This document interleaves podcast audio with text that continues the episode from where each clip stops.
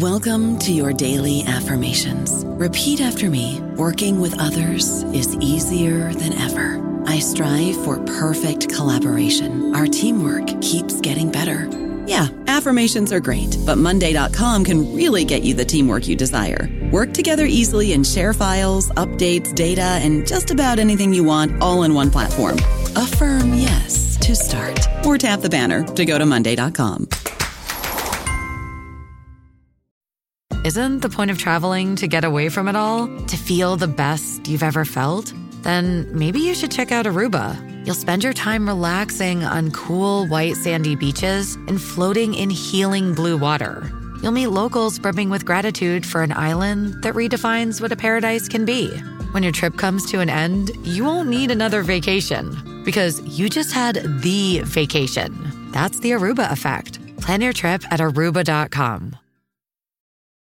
This episode is brought to you by JLL. Get an insider view into the world of commercial real estate with JLL's podcast, Trends and Insights The Future of Commercial Real Estate. Whether you're curious about making cities more sustainable, the evolution of office space, or AI opportunities, this podcast will help keep you a step ahead. Tune in for candid conversations with business leaders about the biggest trends impacting how we live, work, and play. Subscribe to Trends and Insights now at jll.com slash podcast.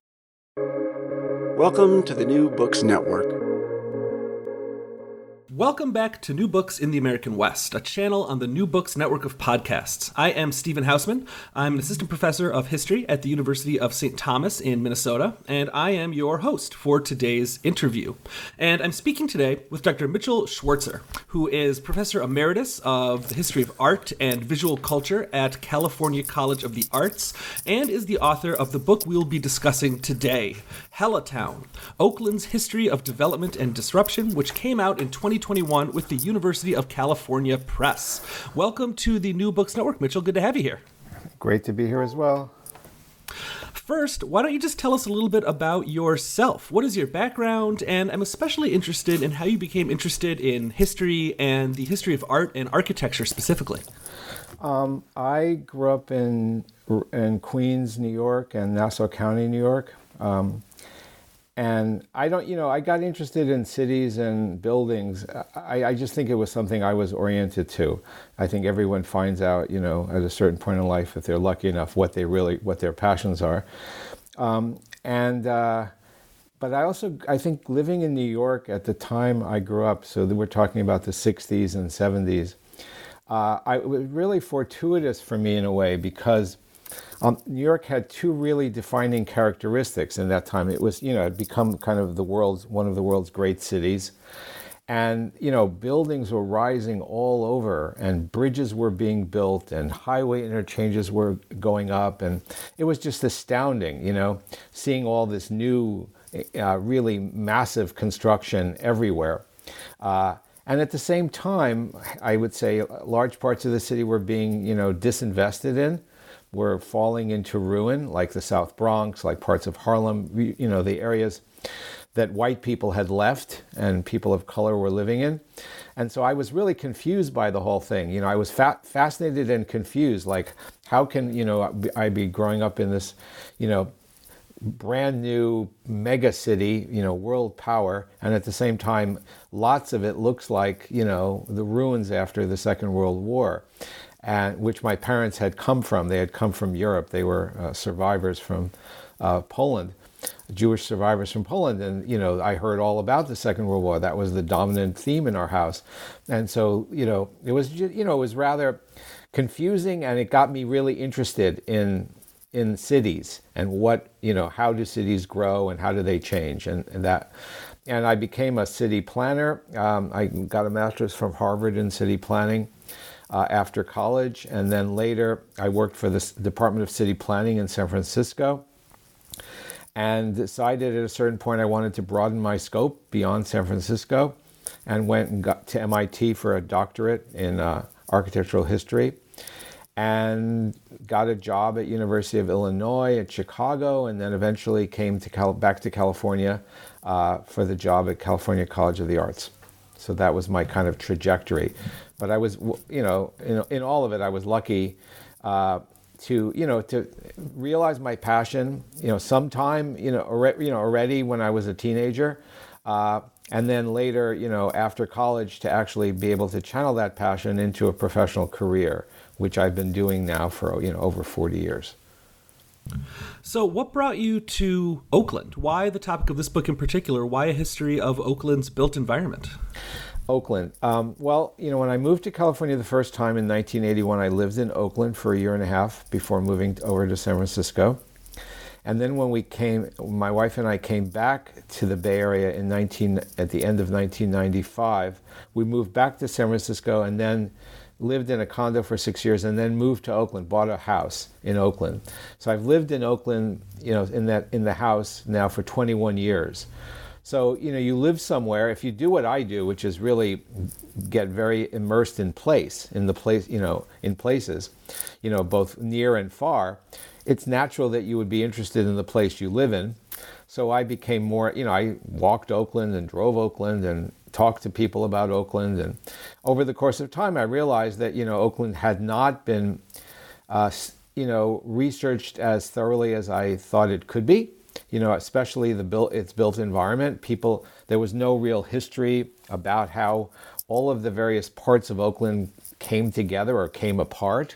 Uh, and so I started in the mid 20 in the teens like about 10 years ago i started i wrote a couple of articles about oakland for academic journals and then realized that the stories in those articles were, were compelling and that it would make sense to actually do a much larger project which was to study you know the whole of oakland from you know its emergence as a as a as a city really in the 1890s i'd say all the way to now. So that was it was the it, you know it was both my fascination with where I was, an interest in Oakland itself, and a realization that this kind of history hadn't hadn't been done for Oakland.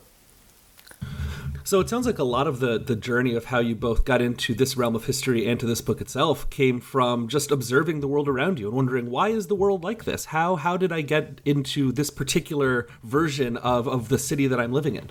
Exactly. I mean, I I I travel extensively whenever I can, both road trips and then international trips. And I've been, you know, throughout Asia and the Middle East and South America and Europe and North America, and I part of my interest is going to cities and walking cities and learning cities and figuring them out and trying to understand how they're similar and different. Like, for instance, last fall I spent a month in Italy and uh, long, long, uh, about a, more than half of that was in Rome itself. And I'd been to Rome many times before, but I can never get enough of Rome. And so cities fascinate me. They're, the, you know, the way, you know, uh, for a botanist, forests fascinate botanists, and cities for me, they're my area. So, uh, you know, Oakland, you know, and the Bay Area, San Francisco gets a lot of attention as it's a, you know, a famous world-class city, and Oakland really lives in its shadow and has lived in its shadow since the since its onset. You know, in 1860, San Francisco had, you know, San Francisco grew from the time of the gold rush started in 1848. 1860, San Francisco has well over 100,000 people. It was an instant city. It was just like people came from all over the world because it was the really the point at which the ships coming in from other parts of the world met the smaller ships that would go up the rivers and get up to the gold country. And San Francisco and then Sacramento and Stockton to a lesser extent were the kind of places where the gold rush was conducted, you know, where the where store where materials were were bought and sold, and Oakland really was not part of that. Oakland in 1860 was about had a little over a thousand people. It was a small city. It was really the Transcontinental Railroad, which came in 1869, that connected the West Coast and the East Coast, the first railroad that went across the entire American continent, that Oakland became started to become a major city. So San Francisco had a had a leap. You know, it had it was lar- large before Oakland. It, had, it has always been larger. It occupies the more dramatic location across, on the peninsula, you know, along the Pacific by the Golden Gate. Oakland is, is on the other side, the east side of the bay, a little less dramatic location, if but still equally you know very beautiful as well. So Oakland, since you know, the, the 1870s when it started to grow, and especially since when it started to become a larger city, you know, towards the turn of the uh, 20th century, it's been in San Francisco's shadow. It's been competing with San Francisco. It's trying to, it says to itself, wait a minute, we're a little bit larger in land area, we have a better climate, we have more flat land. We're on the we're easier to access from other parts of the United States because you know, when you would come to San Francisco by rail, you would go first to Oakland and then you would take a ferry across the bay because it was harder to get trains up to San Francisco because of its peninsula location. So, you know, Oakland leaders kept saying to themselves, you know, what we should be the major city, not San Francisco. We're going to overtake San Francisco. And there were a few times when they thought it was really possible, such as, you know, the right after the earthquake in 1906, uh, San Francisco was largely destroyed by the quake and the fire that followed it. You know, huge numbers of people came over to Oakland and the East Bay. Oakland grew dramatically after that point, and people thought, well, that that's the moment, you know. But San Francisco came back pretty quickly, much more quickly than people would have thought. And again, was Oakland found itself competing with San Francisco. Oakland became a larger industrial center than San Francisco, but San Francisco controlled the port. It had most of the uh, major companies were based in San Francisco, population was larger, and Oakland was, you know, found itself competing throughout the 20th century. Uh, sometimes it won. Sometimes Oakland did incredible things because of that competition. For instance, you know, Oakland has, you know, has had roughly around 400,000 people. Now it's a little bit larger, 440,000. But San Francisco is more around 800,000. It's about twice as large. And Oakland in the 1960s, after it built the Alameda County Coliseum and Arena, which is a, a football, baseball stadium, and a, uh, an arena for basketball and hockey, it built these two uh, facilities in the mid 1960s. And for a time in the 1960s, Oakland had major league sports teams in the NFL, Major League Baseball, the NBA, and the NHL in hockey. All four. For a city of over a little over 400,000, that's utterly unique. No city has three of Oakland's size, much less four. And for a long time, there were three uh, major teams. You know, San Francisco didn't, you know, ha- had, you know, had the foot had a football and bas- and, and baseball team, and that was it. So it was, you know, incredible that Oakland could compete at the major league sports, league, you know, level right with San Francisco. The second area where Oakland really excelled was um, the port. The San Francisco had was the major port from the time of the gold rush all the way to through the 1950s. But in the 1960s, with a transition from break bulk shipping to container shipping, so that means that instead of loading items individually and in small batches you load everything into a container at a, at a warehouse or factory, you know, miles from the port, and you bring the container and you then load it directly onto the ship. And in order to have container shipping, you need great highway access, you need large areas of land to store the containers. And Oakland Port was able to expand in the 1960s and afterward to accommodate container shipping became for a time there was a brief moment in 19, late 1960s when oakland was the lar- second largest container sh- port in the entire world after rotterdam and so oakland took over the shipping from san francisco ever since so those were I would say were Oakland's two great victories. On the other hand, you know, the uh, everyone thought, you know, the highway network is centered in Oakland, the BART system is centered in Oakland. This would bring about a tremendous boom in office construction, but most of it went to San Francisco because people realized you could just go a little bit further. It's only about 12 minutes further to get to downtown San Francisco by BART. So that didn't work. San Francisco developed a tremendous tourist, uh, strange piecemeal tourist facility, which everyone knows is Fisherman's Wharf, which is the second largest tourist uh, attraction in California after Disneyland.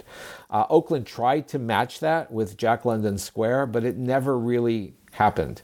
You know, it, it was it always was much much smaller, and a lot of uh, you know the attempts to make Jack London Square like Fisherman's Wharf failed. So it's this very I th- I would say from you know, from the after the Transcontinental Railroad all the way into the 1990s, Oakland was competing with San Francisco. Sometimes those, you know, the competition would result in amazing you know, feats for Oakland and other times failures. I'd say afterwards, the last 30 years or so, there's been a realization among Oakland business and governmental leaders, community leaders, that this competition doesn't make complete sense. Oakland is not going to be a major tourist venue. San Francisco is going to be the main shopping and office uh, center, not Oakland. Oakland is going to be secondary. Although now, with the you know with all this online shopping and online you know work, it's hurting San Francisco even more than it's hurting Oakland in the you know since the pandemic. So I think there's been this you know a kind of coming to consciousness for Oakland in the recent decades that we have to do things a little bit differently and we have to realize our own strengths vis a vis San Francisco. Another factor that plays into all that is that, you know, up until the 1970s, Oakland was, you know, the, most of the major initiatives in Oakland were stimulated by, by individual business leaders. You know, Kaiser Industries is ba- has been based in Oakland, and uh, you know Henry J. Kaiser was a major figure in Oakland planning. Bechtel, uh, the Bechtels were lived in Oakland, you know, Bechtel Construction. Uh, J.R. Knowland uh, ran the Oakland Tribune and, and, was also had earlier been a congressman and was a, the Oakland Tribune was a huge force in you know in the business community and you know proposing and or rejecting projects for Oakland. Oakland was until the 70s a white controlled Republican town, even though and we'll talk later about the demographics. The demographics had changed dramatically, skewing toward Democratic and toward a much more uh, mi- uh, different uh, mixed population of whites, blacks, and others. But the white Republican establishment controlled Oakland through the ni- early 1970s, and they've largely vanished since then. We've lost our newspaper most of the, com- the, the, large industries that were part and parcel of Oakland through the 20th century have got, you know have either left or, or moved their operations somewhere or closed down, and Oakland doesn't have that old business elite anymore, and that's probably as well a reason for why Oakland doesn't compete at the same level with San Francisco. Of the sports teams, we've lost all of them but the Oakland Athletics. They one the Golden State Warriors moved to San Francisco. The Oakland Raiders moved to Las Vegas. This is all within the last four years. And the Oakland A's probably will move to Las Vegas soon too. So we'll have no sports teams. We also lost our newspaper. The Oakland Tribune uh, was folded into the Bay Area News Group format. This is this large conglomerate of newspapers that covers most of the Bay Area. Uh, it's now part of the East Bay Times, which is almost identical with the San Jose Mercury. They're all the same, they're all pretty mediocre. And so we really don't have good news coverage anymore. A few colleges in Oakland have closed down in recent years. Uh, Holy Names College just closed. Mills College closed and was just was luckily taken over by Northeastern University, so it's going to survive. The college I teach at was uh, had a, had a campus in Oakland for 100 years, from the 1920s, and last year the campus, the Oakland campus, was closed, and the college, which opened the San Francisco campus in the 1980s, is now entirely based in San Francisco. So there's been a kind of strange tran- transformation in the power relations, uh, you know, on the West Bay in San Francisco and the East Bay in Oakland.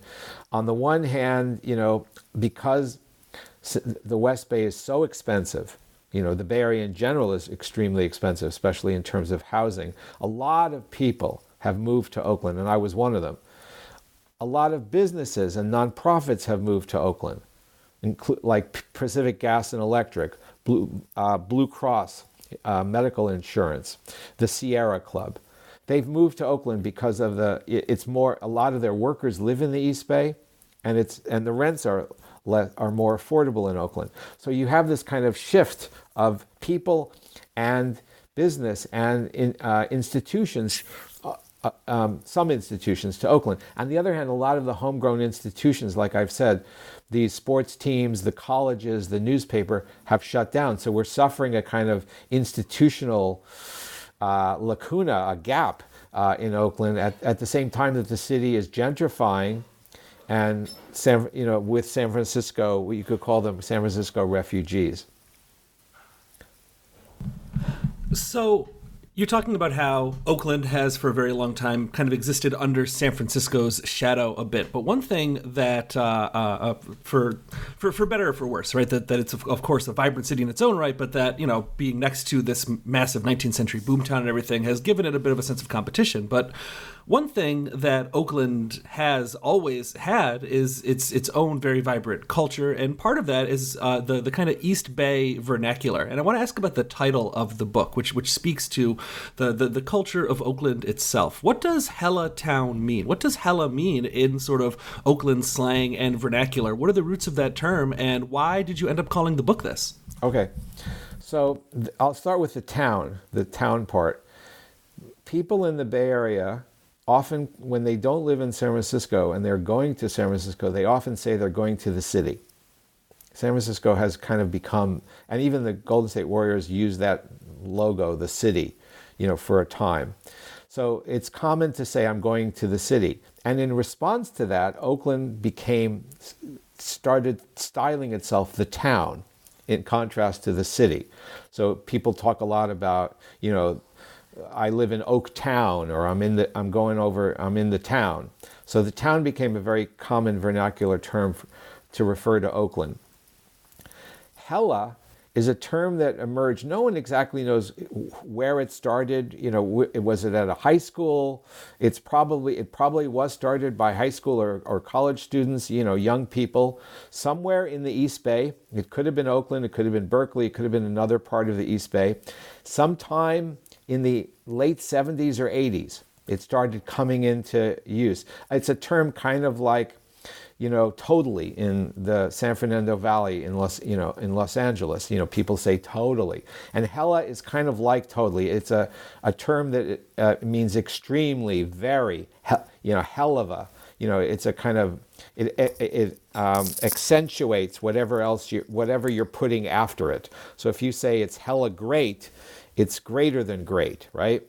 Uh, it's like to- so similar to that term totally. And people have started using it. It's very common. It's now been it's spread throughout uh, northern california. I don't know I'm, i think it's starting to be used as well in southern california. But what i liked about it is it's a real identifier of the east bay and oakland.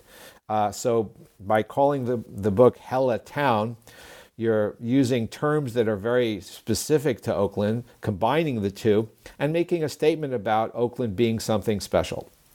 And that was my intention so much of this book and so much of the story of Oakland is about uh, moving people around, is about transit. You talked a little bit a couple moments ago about BART, for instance, and I'm wondering why so much of Oakland's history is centered around transportation and transit all through the 20th and, and well into the 20th century, now 21st century now, excuse me, as well. It's, it's a California story to begin with, right? Because here's, a, here's an interesting fact. If you were in, in California in the late 18th century, it was possibly one of the hardest places to get to from Europe or Asia or other parts of the world. It was really, really distant. Chile was settled 200 years earlier by the Spanish than California. And Chile doesn't sound so close to Europe either, does it?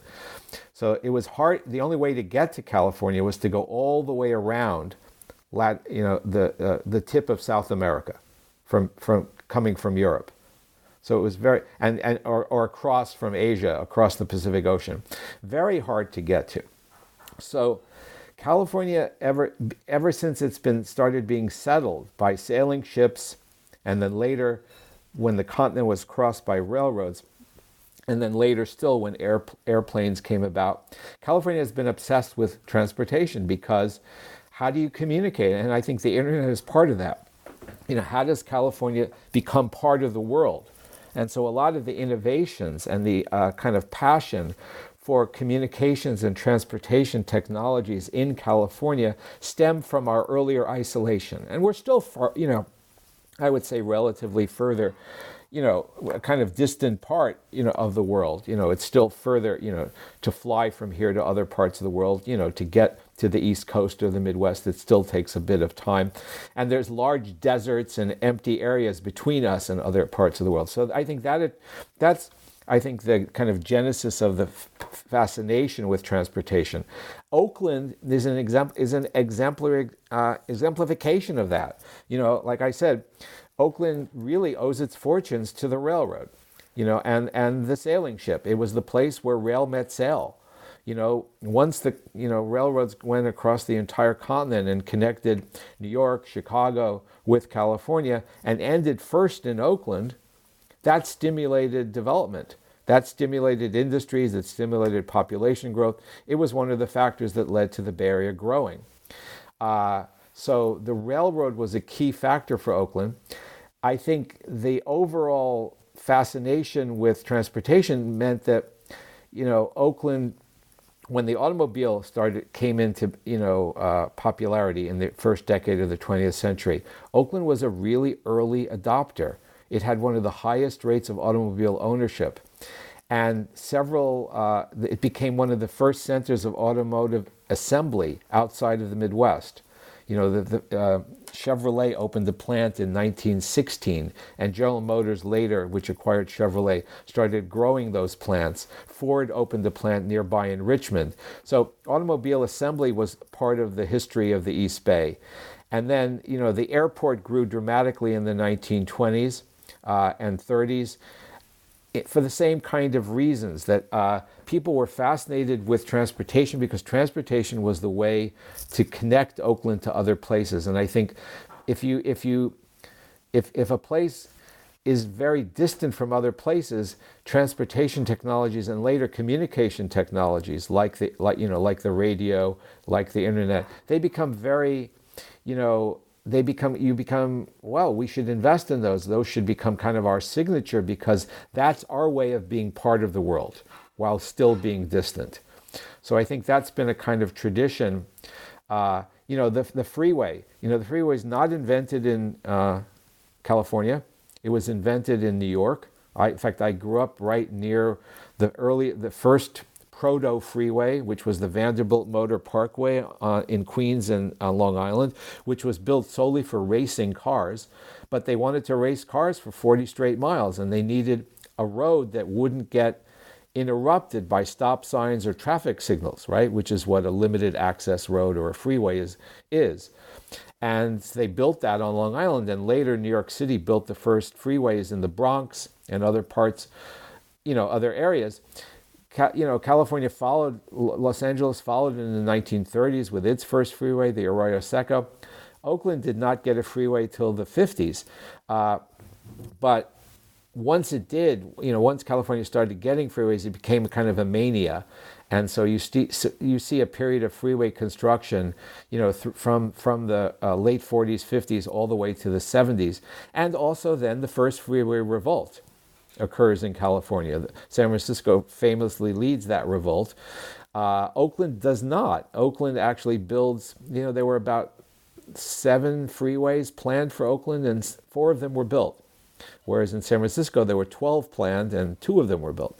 Uh, so Oakland stayed, you know, loyal to the freeway plan, even though it was very disruptive, much longer. But if you look at the, tradi- you know, the trajectory of sailing ships to railroads to automobiles to freeway, uh, you know, travel with automobiles to air travel, all of these te- uh, industries were very prominent in California, and it, it makes sense because of the, you know, the, the explosive growth of California, and at the same time, you know, its distance from other places. Well, I want to ask another question about uh, about transit, about transportation, because early on in the book, you mark the advent of the electric streetcar in Oakland as sort of uh, an important kind of a signal change in the history of, the city, and changing, in particular, the dynamic between downtown Oakland and the rest of the city. So, can you explain sort of the before and after of Oakland, kind of pre streetcar and after streetcar, and why the electric streetcar is such an important change point in the history of this of the, the early city? Yeah, and it's it's it's not just Oakland. It's it's all American cities. The same phenomenon. All cities that were around at that time, before the electric traction streetcar. So before the 1890s, right? the way you got and the way you got around cities was walking. And how far can you walk in a day, right? Or walk to work? How far are you going to walk? You walk about three miles an hour at, at you know that's about an average speed. So people, if they're walking, you know, to work or walking to stores or this or that, they're going to live within a mile or two of, of, of the, of those facilities, right? already in the second half of the 19th century, there became a phenomenon called horse drawn omnibuses, which are basically like little buses or you know carriages which are pulled by horses they're kind of you know but they can seat like you know 10 to 25 people right and later they were actually pulled on rails they, they actually were they went on rails and, but horses pulled them and that was a big advance horse drawn transportation was a huge advance over walking because you could go twice as fast. You could go about six miles an hour. So that meant the city could expand, right? Because the faster, because urban land is only valuable to the extent that you can get to it, right? If you can't reach that urban land or that land in, an, in a timely fashion, then why would uh, private you know, developers want to put up houses or, or storefronts or factories, right? You're not going to do that because you can't get to that land, right? With the, so now, you know, all through, I'd say 1870s, 1880s, people are traveling by horse drawn vehicles and the city expands a little bit. The electric traction streetcar from the 1890s into the early 20th century doubles the speed again. So now one is traveling from 10 to 15 miles an hour average. And what that means is that now, whoa, in an hour, you can actually travel close to 10, you can travel 10 miles. You know, in 40 minutes, you can travel, you know, eight miles or seven and a half miles. What this means is that all this land around the center of Oakland is now suitable for development. It's developers are now, whoa, we can actually develop this land, right? The, the earlier way of developing land was railroads. But railroads are not great for urban development. They're great for like suburban development because they the stations are spaced about a mile to two miles apart, which doesn't really work in an urban setting, where, whereas the streetcar could stop every couple blocks. The rail the rail lines also are really noisy and dirty and you know the dangerous and it's hard to mingle them with urban streets. They have to really have a separate, they have, need a separate right of way. So they weren't as suitable for urban development as um, streetcars. What the street streetcars could go on any street, they could be built on any street, and they could be pulled up small hills as well. Horses couldn't do that. And Oakland, you know, the topography of Oakland basically goes from the, the Bay Flats and, and a large flat area, you know, inland from the bay, and then a series of gentle hills called the lower hills, and then more precip- really precipitous hills, the upper hills, and you go from sea level to 1,700 feet, you know, in the space of about less than 10 miles. So, streetcars enabled the development both outward and also into the lower hills from the 1890s onward. And what that meant is that, you know, businesses and individuals could now move out of the congested inner parts of the city, which was the downtown and West Oakland, where the railroad ended. They could move out, and the first people to move out were industries. The first, uh, you know, industries wanted larger plots of land to expand their facilities to modernize. Why, why, you know, they couldn't fit them into the crowded areas of, you know, near the downtown. So the streetcar lines allowed the industries to move further out, to get people to work. You know, workers could now get to them you know, in a timely fashion, and likewise, residences, and you know, residential areas were built all around Oakland, based on their access to streetcars, which was about 400 feet. 400 feet from the streetcar, uh, you know, and then later about a quarter mile was a really great formula. You know, people were willing to walk that distance to the streetcar line. Along the streetcar lines, stores, you know, migrated because those were if people are walking there and then they would do their shopping, let's say, on the way home or on the way to something. Intersections were great locations for commerce because you had two streetcar lines meeting and people often changed streetcars and then walked around that area and got their, you know, bought their whatever they needed. So streetcars uh, ex- allowed for the outward expansion of Oakland and, and, and all American cities.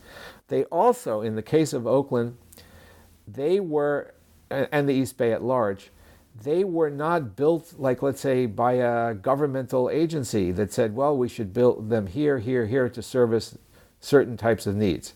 It wasn't like that at all. They were a private initiative. There were many competing companies that were later assembled by one company which became known as the key system. Uh, and the, the goal of the streetcar was to let, run a streetcar out to a certain area that was, was still agricultural or, or, or wild, you know, like it was forest or, or um, shrubland or it was orchards, to run a streetcar out to that area. And by doing that, you, the, the, the actual company that did that also, prior to doing that, bought the land around the streetcar. They invested in those areas that they knew they were going to run their streetcars to and what made money for them was not the fare, which was five cents, and it stayed that way for a long time. What made money for the entrepreneurs were the sales of the land for development, for building development. So the streetcars were an agent for building development, and the same companies that actually bought the land, subdivided it, sold it to builders, were the same companies that were actually building the streetcars. So they went, it went hand in hand. And you had a lot of redundant lines for a time because there were competing companies. And it wasn't done in a fashion, you know, it was done to, to build the city outward, not to service an existing city. So that's kind of the, the history of the streetcar. It, you know, streetcars were reached their peak, I'd say, in the 1920s. And by the late, by the sec, after the Second World War, uh, for a variety of reasons, uh, the streetcar companies were, were sold and uh, they went out of business uh, and stopped running. And automobiles completely took over. I don't know about you, but I'm very busy and I don't have a lot of time to cook. That's why I subscribe to Factor. Eating better is easy with Factor's delicious, ready to eat meals. Every fresh, never frozen meal is chef crafted, dietitian approved, and ready to go in just two minutes. You'll have over 35 different options to choose from every week, including Calorie Smart, Protein Plus, and Keto. These are two minute meals. Factor meals are ready to eat and heat, so there's no prepping, cooking, or cleanup needed. They're flexible for your schedule. Get as much or as little as you need by choosing your meals every week. Factor is the perfect solution if you're looking for fast, premium options with no cooking required. Sign up and save. We've done the math, and this is important. Factor is less expensive than takeout, and every meal is dietitian approved to be nutritious and delicious. Head to factormeals.com slash NBN50 and use code NBN50 to get 50% off. That's code NBN50 at factormeals.com slash NBN50 to get 50% off. Well, that's what I wanted to ask about next. One one more kind of transportation related question because the advent of the automobile is going to be another uh, uh, invention that's going to kind of prefigure, it's going to re- reconfigure the the geography, um, the urban layout of Oakland. So, how does this happen? How does the car, and particularly people's desire to accommodate car culture, like uh, city planners in Oakland, for instance, and, and individuals who just want to be able to accommodate their own automobile and, and getting getting to work and everything, how is this going to change city streets? How is this going to change neighborhoods? How is this going to change demographics? In the book, you talk about congestion and parking for two examples, but the car is going to kind of change everything in Oakland and throughout the United States as well. Yep uh, and it and it you know and it comes in very you know the streetcar comes in in the 1890s. The car already is getting popular by the teens. You know, it's not that big a gap, and it start and by the 20s they're competing head on with each other, right? And by the I would say by the 30s and 40s the automobile has triumphed over the over the car, over the streetcar. Why did the automobile triumph? It's a lot of reasons, right? One, it's certainly more convenient to own your if you can afford your an automobile it's more convenient. It, you can get you can go almost anywhere because any street is going to accommodate the automobile whereas streetcars only ran where their where their rails and overhead wires ran.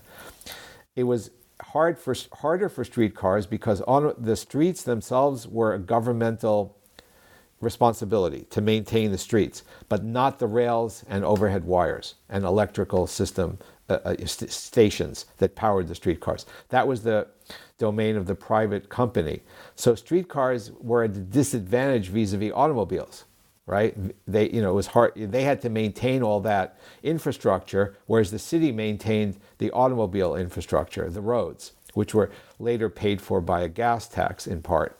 So there was a kind of financial difference, but there was also the different, uh, the difference uh, of uh, convenience that and kind of modernity, right? It was it was more prog- progress. It meant progress. If you owned an automobile, you could go uh, to a much wider range of areas than you could with a streetcar. You could carry everything in the automobile, which was really useful. You didn't have to lug it yourself. So for shopping and bring, you know, transporting objects, it's extremely advantageous. You could go to many different places on your trip, you know, and stop and start and stop and start. So, uh, for a whole host of reasons, automobiles embodied convenience. And later, when freeways were built, you could travel around the whole region rather quickly. Whereas, you know, the streetcars were much, much slower. And there wasn't a rapid, we did not have a what we call a heavy rail or rapid transit system like a subway system until BART, which doesn't open until the early 1970s. Uh, whereas you know Boston, Philadelphia, New York, Chicago had systems in the early 20th century. We didn't. So for, for a lot of reasons, the automobile you know was seen as this tremendous you know tremendously superior to streetcars, and the government aided you know assisted that. Uh, you know, when the uh, Posey Tube was built, which is the first under, underwater uh, tunnel connecting Oakland with Alameda, which is a, uh, an island right across from Oakland, for the first time in a public infrastructure project, did not allow streetcars. It did not provide lines for rail. It only accommodated automobiles. This was in 1928.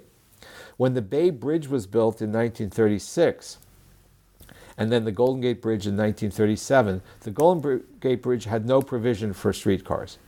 The Bay Bridge had on the lower deck there were there were uh, two lanes were devoted to streetcars, but but you know by and large, you know, the, the, all of this new infrastructure that's being built with governmental assistance, you know, freeways, bridges, tunnels, they're it's you know they're they're planning for automobiles, not for rail uh, for a long time. So that was another advantage of automobiles. So, you know, th- there's a lot of reasons to explain the triumph of automobiles in the United States, but you know, th- those are some of them.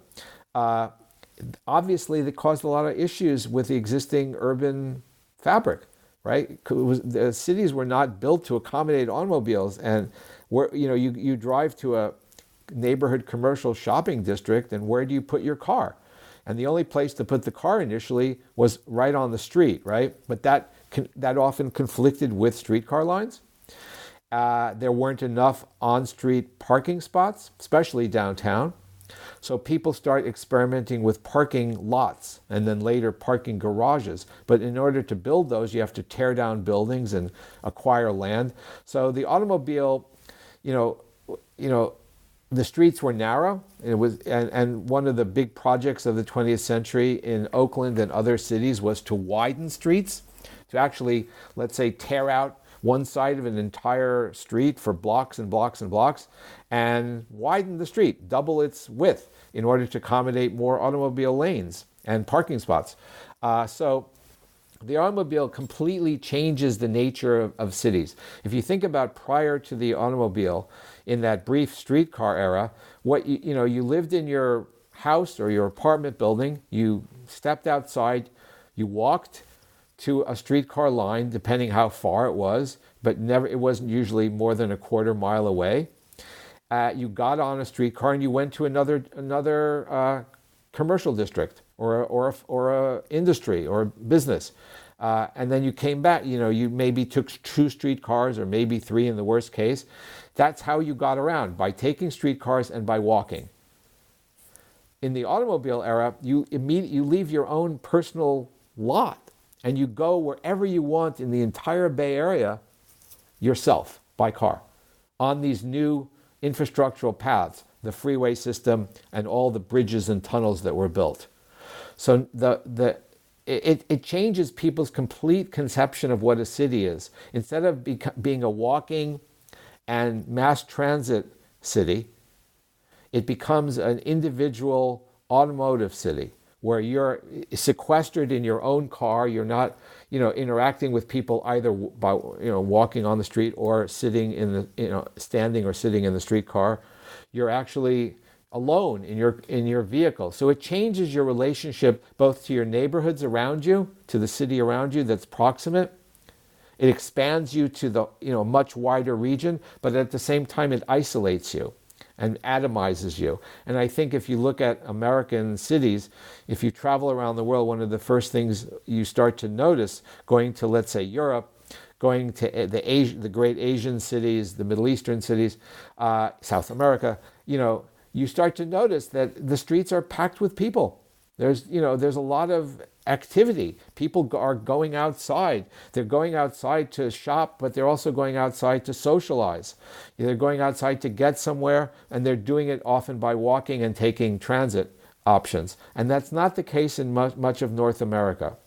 And I think it there it results from this early adoption and radical adoption of automotive transportation a kind of proclivity against mass transit and rail. You know, if you look at the deterioration of our rail system over the course of the 20th century, uh, you know, we're the only uh, advanced industrial society that does not have rapid rail, which, you know, to this point, California is trying to build a system and it's taking forever and it's costing a lot, and people are, you know, confused by the whole matter. That's not the case in Japan or China or Europe, you know. So uh, it's it is a it is it is part and part, I think it's one of the kind of characteristics of our of our consciousness. You know, it result this automotive orientation. It results in you know most American metropolises, and the San Francisco Bay Area is, is uh, you know an example of that. Are you know consist largely of very huge areas occupied by single family homes and automotive shopping centers you know, malls and other shopping centers and office parks. This is where most people in California and the East Bay uh, live, work, and recreate and shop. You know, they do, they don't uh, they don't have the kind of earlier they don't walk to work or they don't take mass transit that often or buses. You know, they're they're living a, in, within a car culture that's extremely spread out and, and dispersed. And that it, it's a different kind of culture. And I think it also is an explanation for why Americans are taking so rapidly to online shopping and online work, you know, because the, the, it, it just is another step in that direction, right? You, you know, you're, you're, used to, you're used to kind of existing between your own home and whatever destination you choose to go to via the automobile. Now you can exist in your own home and you can reach other destinations via the cables of the internet, via Zoom work or via Amazon online shopping or something similar. So uh, it's an extension of that tendency, and I, we're leading the world in that regard as well of abandoning shopping districts, abandoning office districts. San Francisco downtown is the it has had the largest loss of office tenants of any major American city, possibly in part because of our orientation toward online. You know, this is the Silicon, you know, we're Silicon Valley. Uh, we're oriented toward this new technology, and for that reason, people have abandoned. You know, they resist going to work. They'd rather work from home. They'd rather shop from home. And I think that if, if there's really a seamless connection between the automotive century and the internet century that has followed it. You were talking earlier about um, the importance of sports and, and, recreation to the urban fabric of, of, Oakland. And I was kind of thinking, you know, growing up as I did, a, a sports crazed kid in the 90s, I always thought it was kind of funny when I was when I was a kid that you know the, the, the cities that always got multiple sports teams were you know New York City and Chicago and Los Angeles and Oakland was always on that list as well that got multiple teams in any given league. You know Oakland with its as you said two football teams for a long time, two baseball teams for a long time. And Oakland always kind of, or the, the Bay Area and, and Oakland in particular, kind of fit weirdly in, in my sort of youth geography of, of sports. And as you explain in the book, this was by design, right? That urban improvement in the middle decades of the 20th century in Oakland revolved around recreational spaces, around parks, and around sports venues that promised to transform the city for the better. And as you explain in the book, in some ways they were successful. In some ways the projects got a lot of stuff right, but they also ended up reflecting a lot of the inequalities that were kind of baked into Oakland city planning. So could you talk a bit about how parks and recreational spaces in general were part of this kind of mid-century uh, uh, uh, urban improvement drive? Yeah. I mean, if you think back, I, I mentioned earlier that the, the, the, movers and shakers who were behind parks and behind uh, rec, you know, civic spaces, the museums, etc., they were the business elite. And at time, you know, so when they planned things, they planned things for their vision of a city, which didn't include, you know, the actual reality of what who lived in the city. And let me give you a, a, a let's talk a little about demographics. Oakland really goes through a, tre- a, tremendous demographic transformation, two demographic transformations in the, in the 20th century.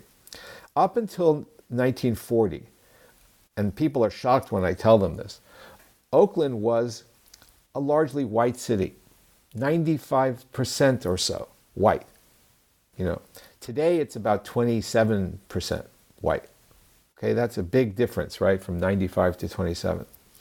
And what happened is that there were two big eras of migration to Oakland.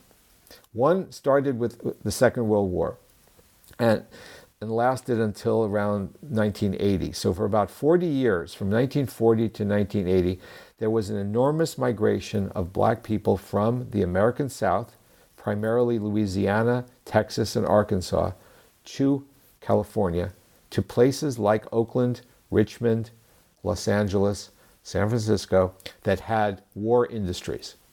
The enormous growth of war industry during the Second World War brought, there was a, tr- a need for labor. And the labor came from the American South. And they, it was primarily, it was some white people came, but more, a larger percentage of the labor was also black people.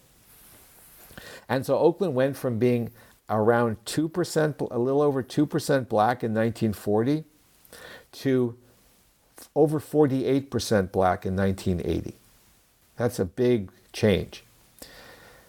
The other big demographic change started in the 70s. In 1965, an immigration law was passed that changed the whole nature of where of who could come to the United States. From the 20s to the 60s, immigration basically prohibited almost anyone from getting to the United States. You had to come from countries that had a large, it was all linked to the percentage of, of, people from those countries that were already in the United States, which were mostly Northern and Western Europe. So, and, th- and those places weren't sending immigrants. So, East Asian immigrants and immigrants from other parts of the world were basically f- couldn't come to the U.S. And there was a tradition of this in California of, of uh, excluding immigrants from other places even before the 20s. The Chinese Exclusion Act goes back to the 1880s. The 1965 Immigration Act law changed all that and allowed for since this you know, really starts ramping up in the 70s, but you feel it by toward the end of the century, huge immigration to the Bay Area and to Oakland from East Asia primarily and Latin America you know, to the point now, to the point where by the early 21st century, Oakland had the largest population groups. It had, they were all almost equal. You know, l- the Latino population, the black population, the white population, and the Asian populations. They were all really large. That was, like I said, up up in you know up through the you know, late 19th century and into the early 20th century. This was largely a white city, right? So it, Oakland goes from being a white city to being a white and black city largely, with smaller Asian and Latino populations, to then becoming a really mixed city. Where I think in 2020, the recent census, as I said, whites are about 27%, Latinos are about 28, blacks are around 20, and uh, uh, uh, Asians are around 18 or 19. So you're talking very similar uh, sizes of all of the different groups. What happened? What, what the, the disconnect in the mid-century, and you see this disconnect on all levels, in terms of civic buildings, in terms of parks, in terms of sports teams, in terms of housing. The disconnect of the mid 20th century is that you have a white elite, a white Republican business elite, that does not recognize the transformation, does not like the transformation. They like the incoming workers, that, you know, the, in, in, the industry leaders appreciate that. But other than that, they provide very little for the new people coming in. So, for instance, as the city became almost half black, blacks were still prohibited from buying houses and living in large parts of Oakland. They couldn't live almost anywhere. They were confined initially to the West Oakland area, and then gradually, slowly, and only because whites were leaving to the suburbs, blacks start moving to North Oakland and then eventually to East Oakland. And blacks could not move to the suburbs in, in the Bay Area in, in the 1950s or the 1960s, and only started moving really to the suburbs in larger numbers in the 70s and afterwards. And the reasons were not only individual decisions, there were a whole set of uh, restrictions, and they really, one were restrictive covenants, which covered an individual property or an entire subdivision, which literally said legally that the only people who could reside there were people of the Caucasian race or that blacks, Asians, Latinos, etc., could not live there. They actually stated that. You could not buy a house, you could not rent a property in those districts. And this, we're talking almost all of the well off districts in Oakland were like that, and other areas. Then the government gets involved in the 1930s. The federal government, which is one of the great ironies, people are often shocked. This is the Roosevelt administration, the New Deal. They get involved in segregation because you know a huge part of the coalition that supported Roosevelt were Southern de- white Democrats, and they prohibit new subdivisions in the suburbs from being multiracial. So they actually, the federal government practices segregation from the 30s all the way into the 60s for over 30 years. So you've got individual businesses and realtors practicing segregation. You've got the federal government practicing segregation. And then you have afterward, even, you know, even after the Federal Housing Acts of the 68, 72, 73, 74, which dismantled legal segregation, you have individual towns practicing segregation and individual areas be- through zoning by saying, okay, we're going to allow, you know, the only houses you can build are 2,000 square feet and up, or the only lots you can uh, subdivide have to be two acres or five acres or 10 acres.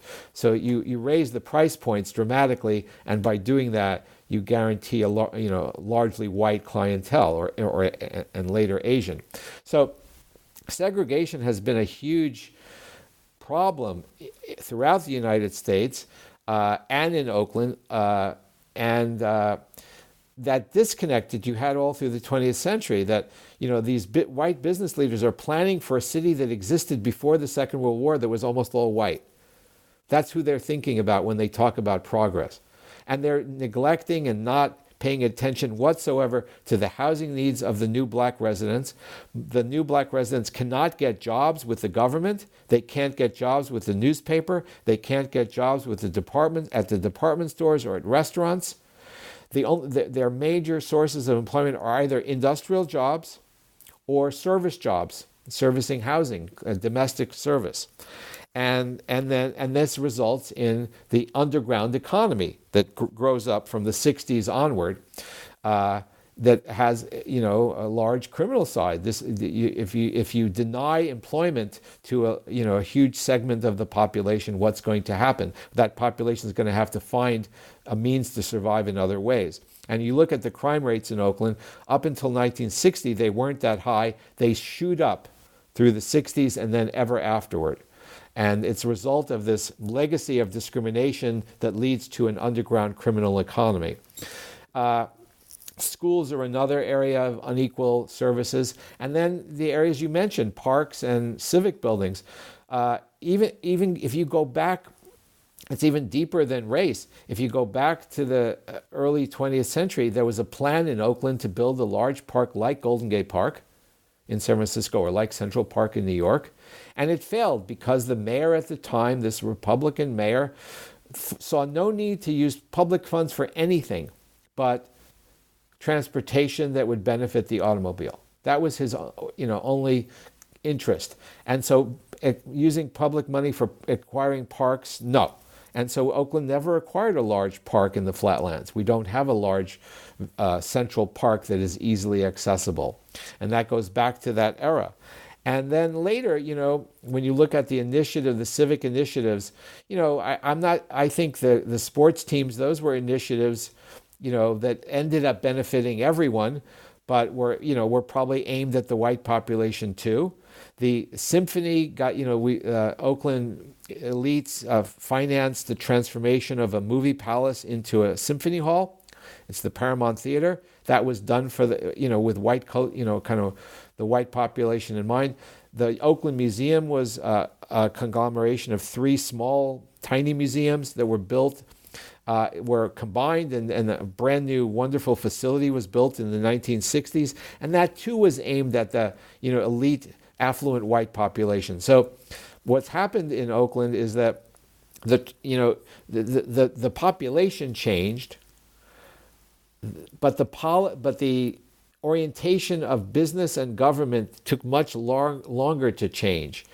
Uh, and by the time they started, you know, and started to recognize that they're they need to serve all people in Oakland, not just the affluent white population.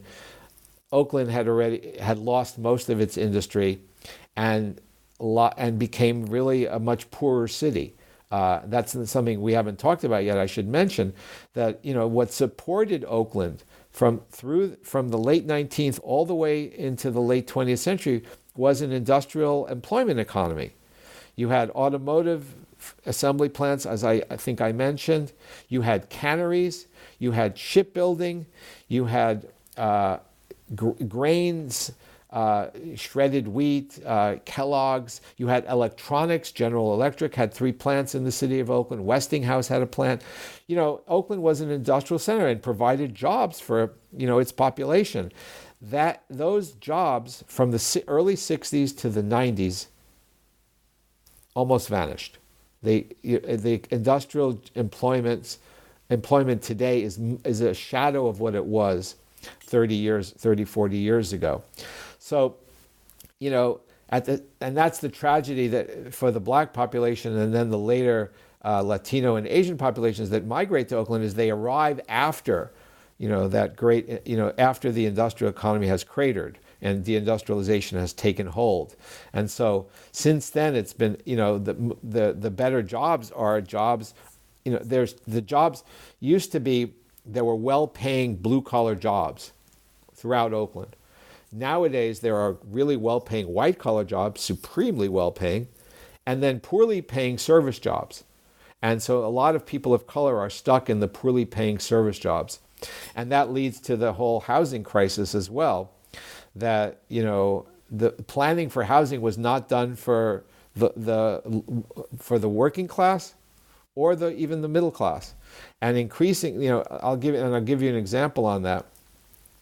If, if you were here in 1920 in Oakland and you looked at what was the housing that was being built, it was being built for working class people who had employment in the factories. It was being built on, in other areas for middle class people who owned businesses. And then it was also being built for the upper class, you know, the owners, uh, the, you know, the kind of titans of industry. So were, housing was built across the, the spectrum. If you look at the post war period, no more working class housing is built. Instead, there's public housing. Public housing now is built for poorer people, you know, from the 40s into the 70s. If you look at the period from the 80s to now, public housing largely is there's no, almost no public housing built. And what's being built is housing for the upper class solely. For the, I would say the only people who can afford market rate housing in Oakland or San Francisco and much of the Bay Area are people who are in the top 20% in terms of wealth and income. So the whereas the city 100 years ago provided employment, housing, and other services for a large percentage of its population, which at that time was white. If you look at the city now, the benefits are really oriented to a much smaller percentage of the population who are very wealthy and a large and you have a kind of very a large struggling group who are basically trying to hold on how you know and and being displaced and don't really see themselves as having a future in the inner bay area. The same people who moved from san francisco to get to you know to oakland for you know less expensive housing or cheaper rents are finding out that oakland is not that far behind san francisco in those regards and they're moving for, you know out of state entirely you know to texas and to other parts of the country that are less expensive. So that's the kind of this is this kind of uh, it, bifurcation and a, a, change in you know um, the degree to which government and business sees its role and acts on that role to service all people in the area. That's really hasn't been happening lately. Well, that's as we, as we begin to, to kind of wrap up here. Uh, that was one of the, the, the questions I wanted to ask. Is what does the future hold for Oakland? What are some of the trends in recent decades that you see continuing? What are some of, of the, the, the new movements or new changes that you see in this city? And is the city at all recognizable as the same city from the end of the 19th century? And at the risk of, of forcing and make a prediction here, will it be recognizable at all here at the end of the 21st century uh, uh, in, in a few decades hence? Yeah. Look, no city should be recognizable over a hundred year period or even a 50 year period because because cities change. They, they, that is the inherent nature of cities that populations are going to come in and go out and cities are going to change. They're, uh, they're an exa- you know they are capitalism right in operation. And capitalism nothing and in a situation of capitalism nothing stays the same. So cities do change and we have to be aware of that and we have to not hope that you know we preserve certain areas forever because it's never going to happen.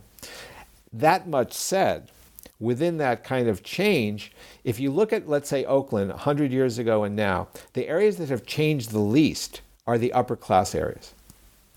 The upper class residential areas have not changed all that much. The working class districts have changed dramatically. They, they, they were built up along nearby factories.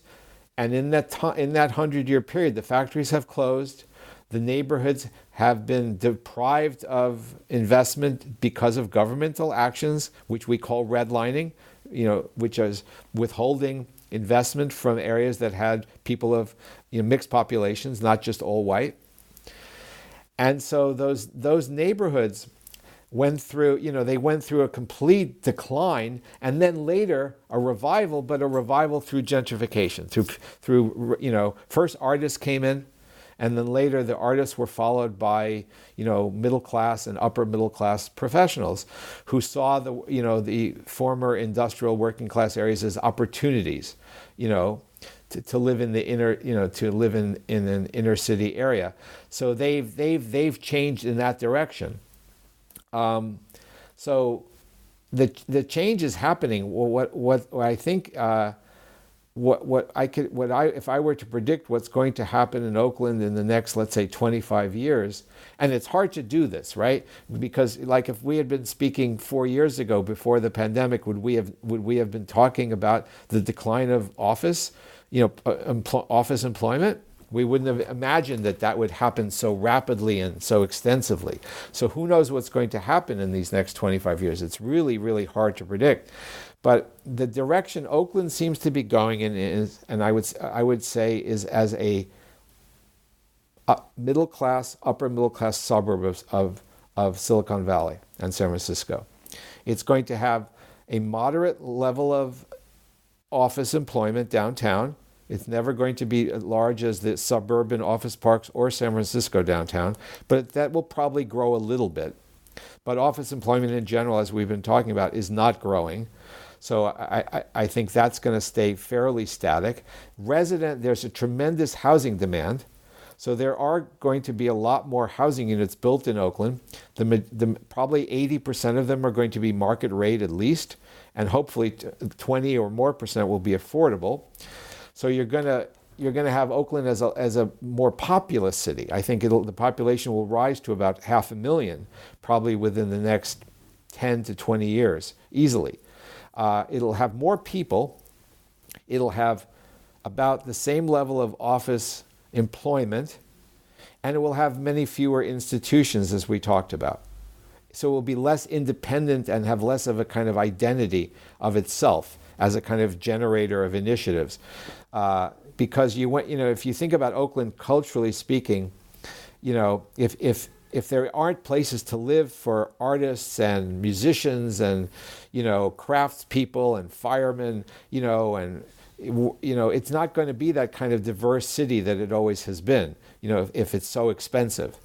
At the same time, if it doesn't have the kind of institutions that were built by the elites, you know, the, the you know, museums and sports facilities, et cetera, it's not going to have that either. So it, it sounds like, it seems to me that it's heading toward a future where it has a larger population the population that is not affluent is going to be uh, nervous and struggling to keep their foothold in the town as because it's so expensive.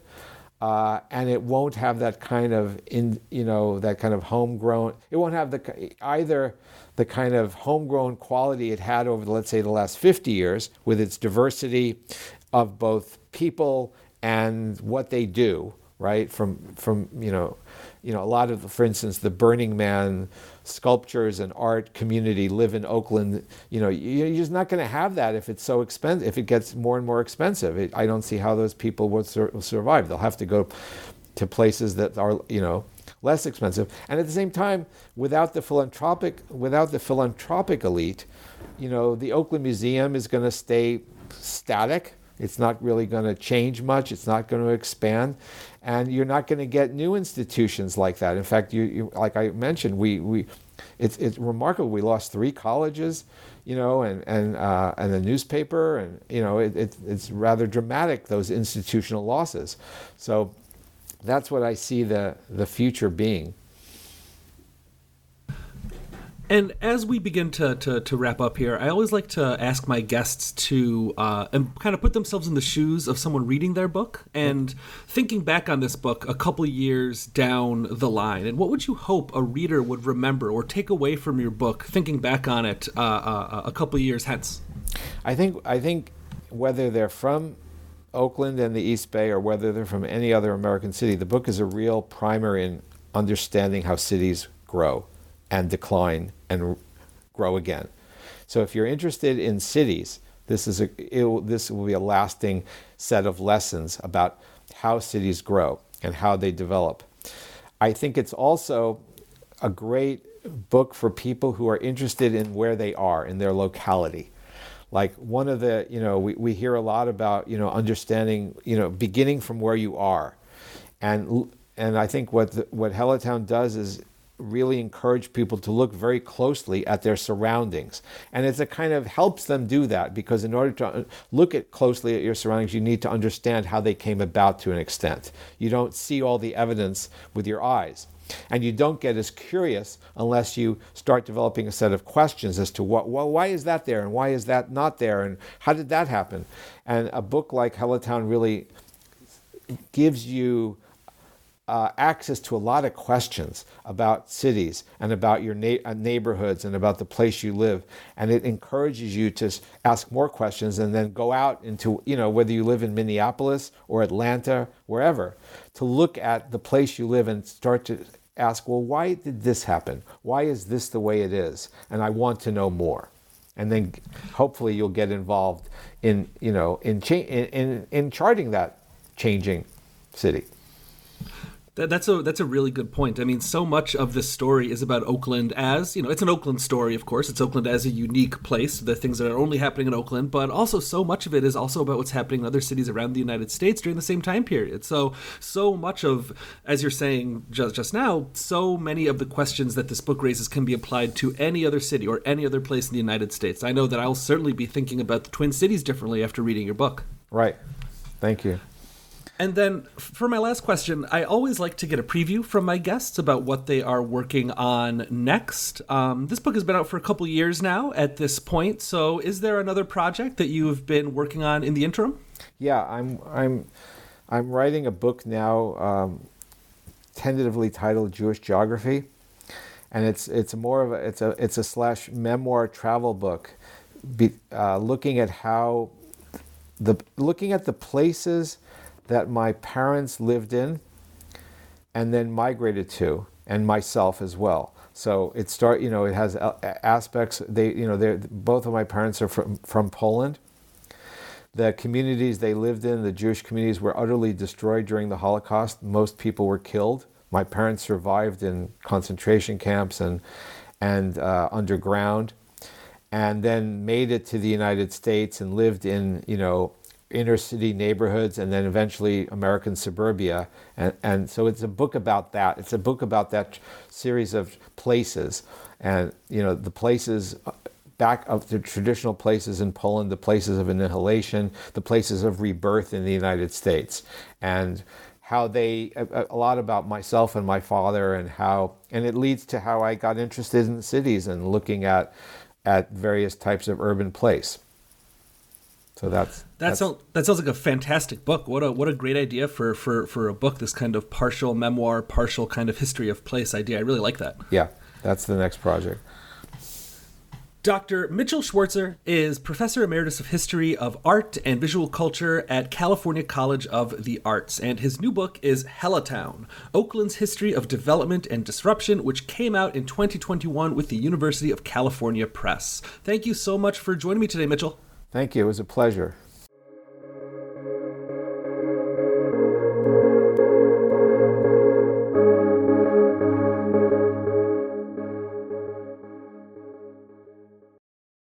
Guys, it is Ryan. I'm not sure if you know this about me, but I'm a bit of a fun fanatic when I can. I like to work, but I like fun too. It's a thing. And now the truth is out there. I can tell you about my favorite place to have fun Chumba Casino. They have hundreds of social casino style games to choose from, with new games released each week. You can play for free anytime, anywhere and each day brings a new chance to collect daily bonuses. So join me in the fun. Sign up now at ChumbaCasino.com. No purchase necessary. VGW. Void were prohibited by law. See terms and conditions. 18 plus.